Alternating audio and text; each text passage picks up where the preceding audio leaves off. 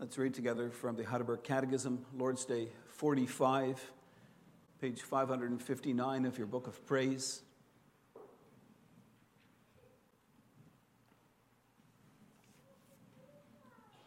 We come to the to another section in the third part of our thankfulness. We've learned to serve God uh, in our deeds by following the Ten Commandments.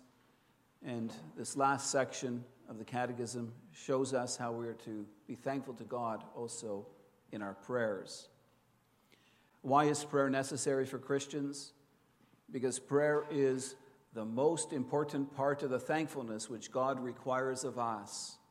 Moreover, God will give His grace and the Holy Spirit only to those who constantly and with heartfelt longing ask Him for these gifts and thank Him for them. What belongs to a prayer which pleases God and is heard by Him? First, we must from the heart call upon the one true God only, who has revealed himself in his word for all that he has commanded us to pray. Second, we must thoroughly know our need and misery so that we may humble ourselves before God. Third, we must rest on this firm foundation that although we do not deserve it, God will certainly hear our prayer for the sake of Christ our Lord, as he has promised us in his word. What has God commanded us to ask of Him? All the things we need for body and soul, as included in the prayer which Christ our Lord Himself taught us. What is the Lord's Prayer? Our Father in heaven, hallowed be your name. Your kingdom come, your will be done on earth as it is in heaven. Give us this day our daily bread, and forgive us our debts, as we also have forgiven our debtors and lead us not into temptation, but deliver us from the evil one. For yours is the kingdom and the power and the glory forever. Amen.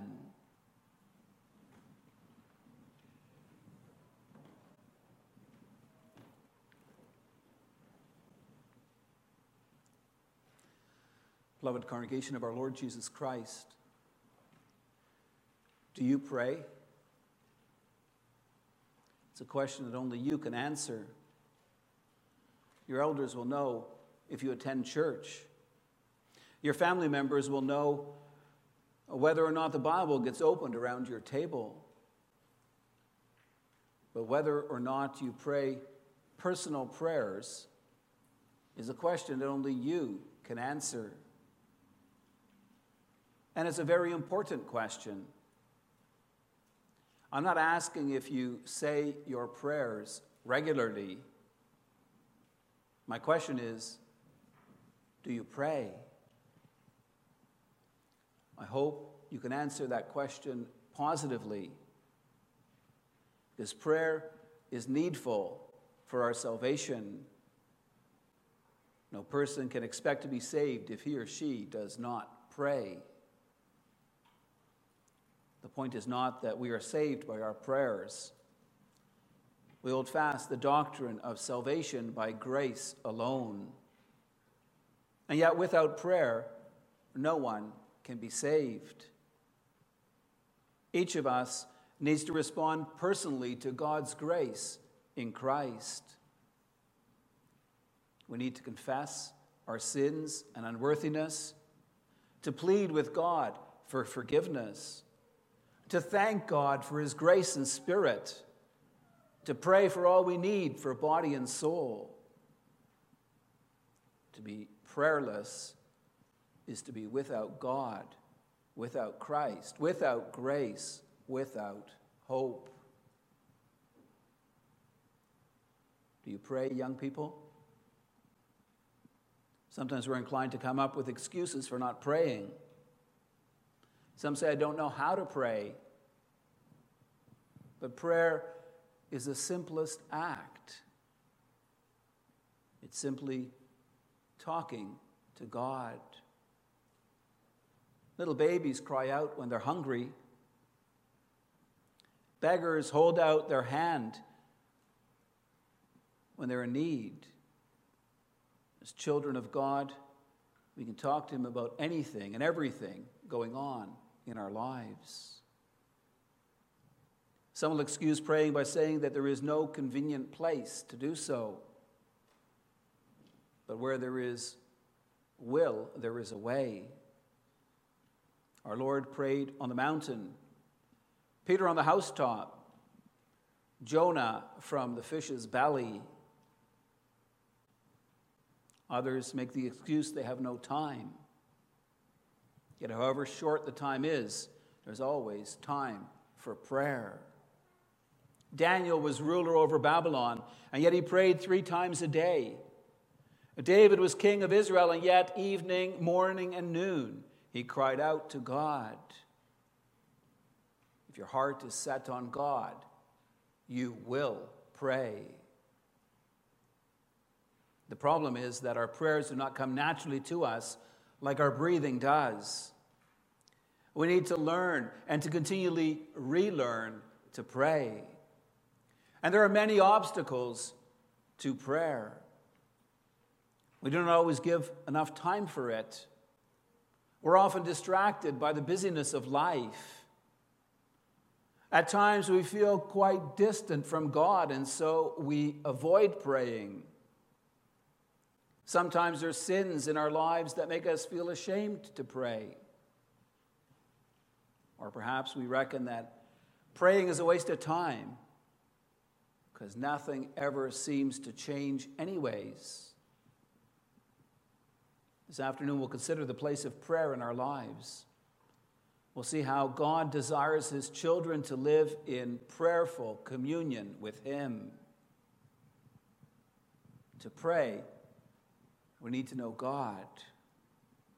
We need to know him as he really is. So we learn to rely on him for his grace. We need to know ourselves as sinful, needy people. We cannot make it on our own. We're totally dependent on our Heavenly Father. Finally, we also need to be assured that prayer works, that God hears, that He provides for all our needs. I preach to you God's word under the following theme God desires His children to live in prayerful communion with Him. To pray as Christ commanded us, we must truly know God. We must be aware of our need and misery. We must expect all good through Christ alone. Can you imagine a close love relationship where a boyfriend and girlfriend do not talk? Can you imagine an intimate marriage relationship where husband and wife never speak with each other? Do you think it possible that those redeemed by the blood of Christ and renewed by his Spirit would never pray? It seems unimaginable. And yet, there are times in life when Christians can fall out of the practice of prayer. Part of the difficulty is, is that God is up there and we're down here. God is pure spirit, while we are both spirit and body. We can have face to face contact with our fellow man. Our spirit communicates with fellow human beings through our tongue, which is material. When we speak to our neighbor, we often receive an immediate reply. Yet when we pray, we address our Father in heaven, whom we know but cannot see. The Spirit within us communicates with God. God does not answer in an audible way. We do not hear him reply with words from heaven. There's a gap between earth and heaven, a gap that needs to be bridged. The wonderful news of the gospel is that our Lord Jesus Christ has bridged that gap. Though he was God, Christ humbled himself. He took on our flesh and blood. He suffered and died to pay the price for our redemption. The result is that he has restored us to communion with the Father. He has opened the way for us to have access to the throne of God. And thus, in faith, it's possible to bridge the gap between earth and heaven. Christ taught us to pray to our Father in heaven, and He assures us our Father will hear us for his name's sake. To pray requires faith. We need to know that God exists, that he is our Father through Jesus Christ our Lord. One of the elements of faith is a sure knowledge, whereby we accept as true all that God has revealed to us in His Word. We need to know God in order to be able to pray to Him. Growing up in Christian families and attending a Reformed church, you would think that we all do know God. But often we have wrong perceptions of Him our image of God is easily distorted. And that can have a really negative impact on our prayer life. Some people know God as a far away God, a God way up there in heaven, far removed from their everyday lives. It makes it really hard to pray. If that's your perception of God, you're not very likely to share your hurts, frustrations, sorrows, and struggles with Him. Some people know God as a mighty king seated on the throne in heaven above. They view him as an angry judge, ready to thump them one every time they step out of line. It makes it really hard to confess your sins to God. If that's your perception of God, you'll be inclined to view any adversity that comes up in your life as a direct punishment from God for some perceived sin you cannot really identify. Some people view God as a type of Santa Claus figure, someone to go to when you want something. A God who gives his children whatever their heart desires, even if it isn't good for them. If that's your perception of God, then you're likely become very selfish in your prayers. Instead of them being a sacrifice of praise, they'll become a list of give me this and give me that. Some people view God as a powerless wimp. Since they've prayed fervently for something and God has not answered as they wanted, they conclude that God just doesn't have the power, the authority to protect them and provide for them. They don't have any confidence in Him anymore. And so they've just given up praying. Beloved, how do you know God? Do you know Him as He has made Himself known in His Word? Or is your perspective on God distorted? The various perspectives I just listed were probably a bit overstated. Yet there are elements of these perspectives that influence our prayer life. For some, God is a distant God. Others tend to see him as an angry judge. At times, we use God. Our prayers become like a wish list on the Amazon website. Other times, we become despondent about praying because it just doesn't seem to make a difference anyway. When Jesus taught us to pray, he told us to address God as our Father. Our Father. God is not a distant God, far removed from us. The gap between heaven and earth is not insurmountable. Jesus Christ is the way, the truth, and the life. Through him, we have access to the Father. It is true that God is a just judge and that the sins of mankind provoke him to anger. Yet Christ has borne the wrath of God for us in his suffering and death on the cross. If we're children of our Heavenly Father, we may be sure that Christ has borne the punishment for our sins.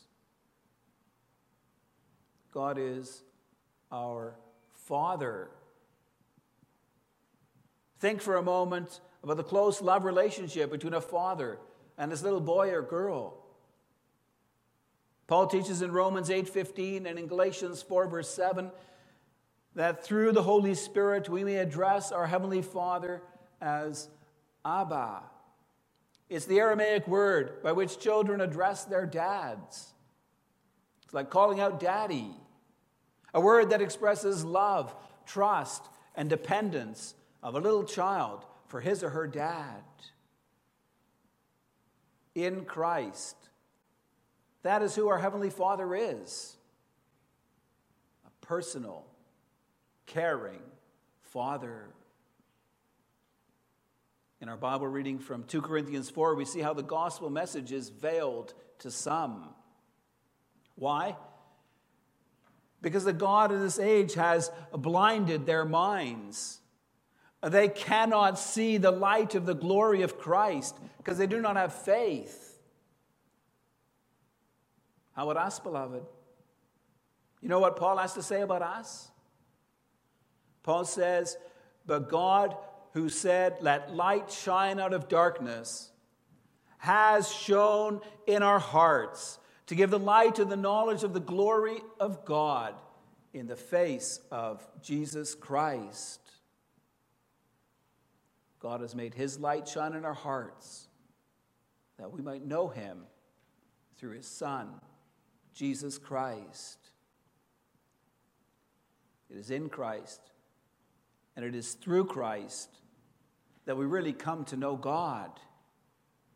The love of God has been shown in that He was willing to offer up His dearly beloved Son for our sake.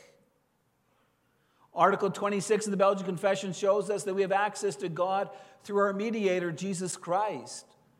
He's our high priest who intercedes for us. Seated at the right hand of God, he brings our prayers before the throne of grace that we may receive mercy and find grace to help in our time of need. Article 26 teaches us we should not be frightened by Christ's greatness. Why not?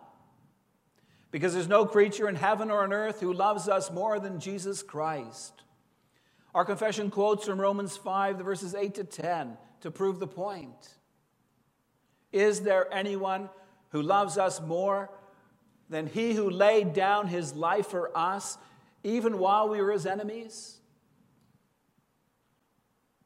Our confession makes it clear that we may have great confidence in the power and might of our Savior. Why? Because no one has more authority and power than he who is seated at the right hand of the Father, who has all authority in heaven and on earth. Beloved, we may know God as he really is, as our Father in Christ, who loves us and cares for us, as a God who has come near to us in Jesus Christ and who has now sent the Spirit to live in our hearts. A personal God who is merciful and gracious, slow to anger, and abounding in steadfast love. A God who deals with us in compassion and love. Someone we can trust, depend on, have confidence in. A God who is almighty, able to help. A Father who is willing willing to provide all our needs. If we truly know our God as He is, we'll have no difficulty addressing Him in our prayers. In our first point, we've seen that to pray as Christ commanded was truly know God. In our second point, we'll see that to pray as we ought, we must be aware of our need and misery. I believe that one of the reasons why Christians fall out of the habit of praying personally to God is because we no longer feel like we need God. We often feel self sufficient, self supporting. Our attitude of heart is often that we can make it on our own. It's one of the results of living in a land of peace and prosperity. Please remember the warnings that the Lord gave to his covenant people before they entered into Canaan. In Deuteronomy 6, verse 12, and 8, verse 14, the Lord warns his people not to forget him when they are full and have plenty in the promised land. He cautions them not to adopt the attitude that my power and the might of my hand have gotten me this wealth.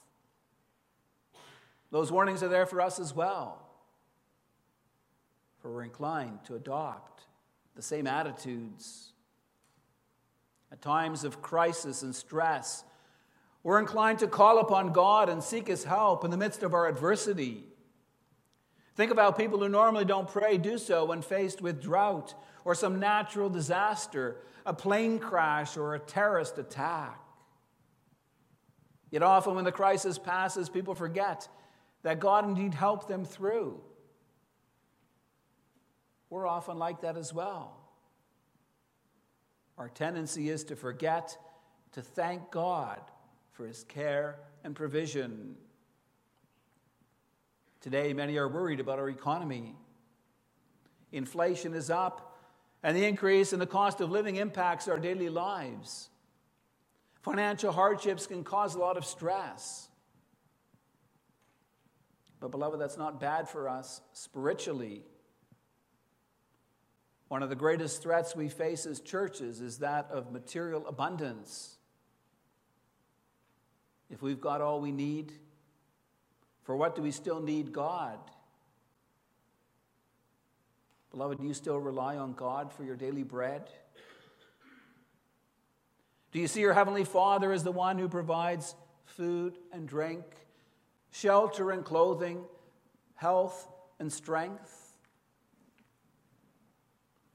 Not only is God the one who provides our material needs, he also provides for us spiritually. He is the one who grants His grace and Spirit to those who ask Him for these gifts and thank Him for them. But again, beloved, I ask the question do we recognize our need and misery? Of ourselves, we deserve nothing from God. We are not worthy of His grace. For by nature, we are sinners who rebelled against the most high majesty of God. Even as redeemed saints, we can't do anything for God. Even our best works are defiled with sin. It's only by the power of the Holy Spirit that we're enabled to bring forth fruits of thankfulness. In 2 Corinthians 7:14 it says, if my people who are called by my name humble themselves and pray and seek my face and turn from their wicked ways, then I will hear from heaven and I will forgive their sin and heal their land. In the New Testament, James teaches us to submit to God. He says, Draw near to God, and he will draw near to you. Cleanse your hands, you sinners, and purify your hearts, you double minded. Humble yourselves before the Lord, and he will exalt you. We need to know our need and misery in order to look to God for his grace and help. I'm convinced that one of the reasons why God allows adversity into our lives is to teach us to trust him. Submitting ourselves to God, humbling ourselves before Him, goes against our sinful human nature. We don't like to think of ourselves as needy, as dependent people. We tend to rely on ourselves. We strive to solve our own problems in life. Yeah, beloved, if we want God's help, We've got to ask for it. We need to acknowledge that the problems facing us in life are too big for us to handle. We don't learn that lesson very well when life hums along smoothly, when all goes well for us. Sometimes we need hardship, trouble, adversity to teach us to be dependent on our Savior. The Apostle Paul refers to that in 2 Corinthians 4. He speaks about our knowledge of God as being a great treasure. Paul says, But we have this treasure in jars of clay to show that the surpassing power belongs to God and not to us. Paul describes the situation of his life, the troubles he and his fellow workers face. He says, We are afflicted in every way, but not crushed, perplexed, but not driven to despair, persecuted, but not forsaken, struck down, but not destroyed. Paul is afflicted, perplexed, persecuted, and struck down. Paul's suffering and apparent defeats are evidence. He has no strength in himself. The reason that he suffered and struggled was so that the people to whom he preached the gospel could see that not Paul, but Christ was their Savior. In Paul's weakness, Christ's power was continually made known. Paul's life taught the people not to look to themselves or to other people for help. Instead, it taught them to look to God, to fill the greatest needs and their deepest desires. Beloved, we have God's promise that He will turn all adversity to our benefit. In Romans 8 28, Paul says, And we know that for those who love God, all things work together for good, for those who are called according to His purpose. We should not interpret adversity in our lives as the act of a cruel God having a go at us punishing us for our sins. God often uses adversity to draw us close to Him, to help us see what we're missing. He makes us aware of our need and misery, so we turn to Him for help. You might not see that where you're in the midst of trouble or sorrow. Yet God uses adversity to draw us into closer communion with Him. Brings us to our final point, and we'll see that our, in our prayers we must expect all good through Christ alone. Besides humble acknowledgement of our need and misery, our prayers also require faith. James 1, verse 6 tells us that when we pray, we are to ask without doubting.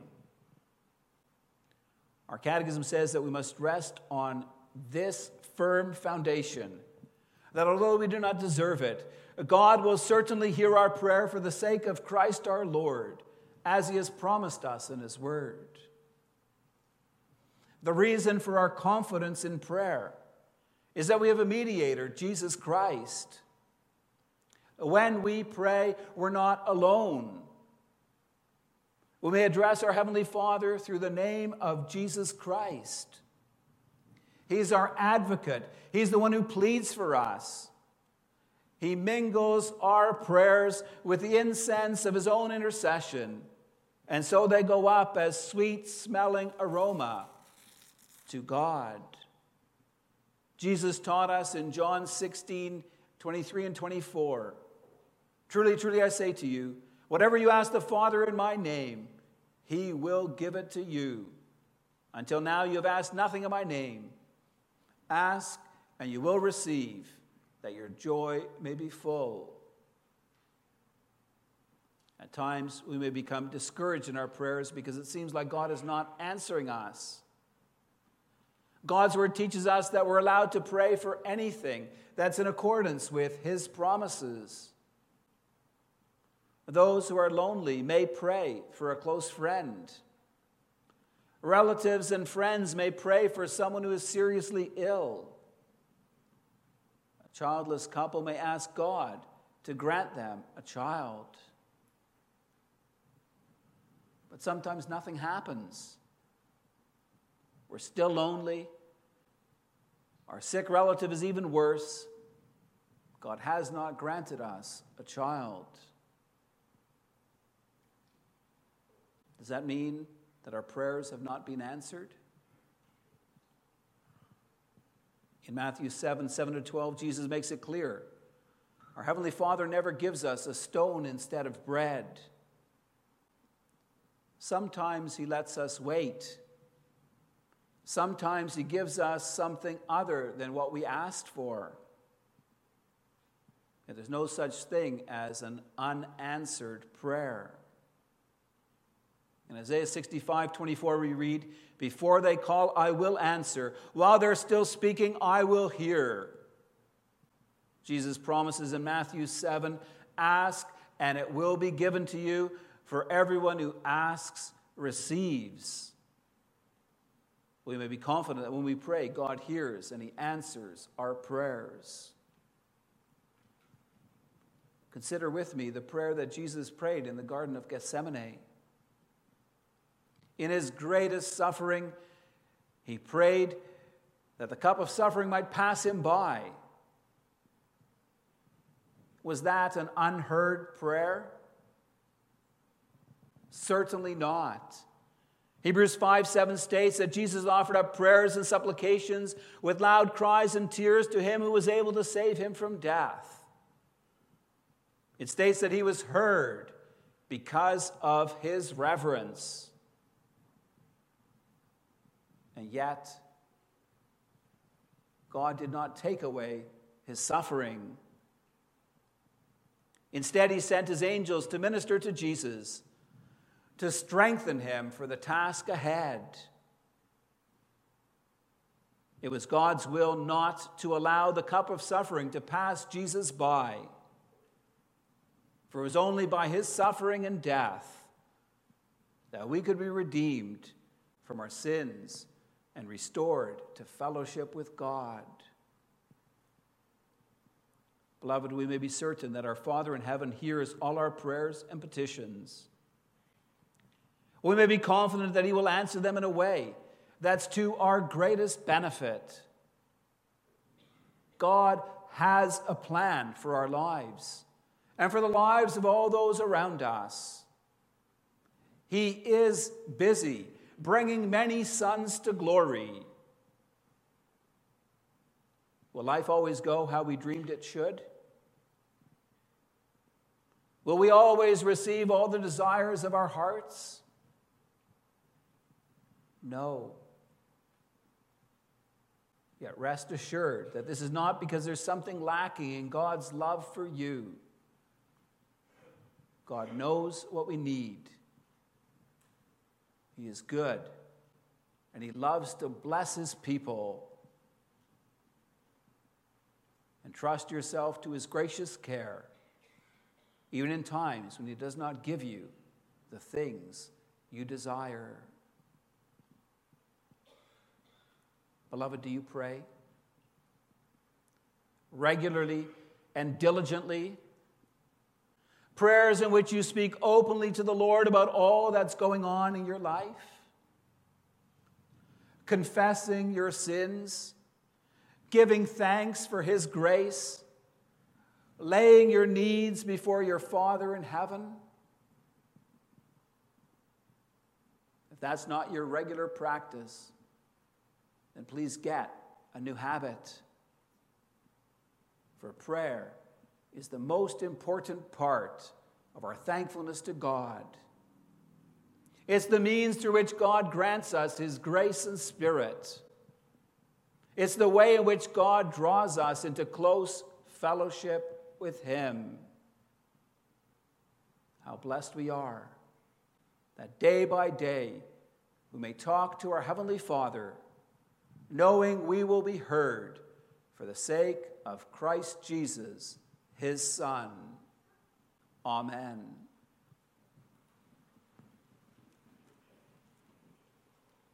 In response to the gospel message, let's rise and sing from Psalm 125, stanzas 1, 2, and 4.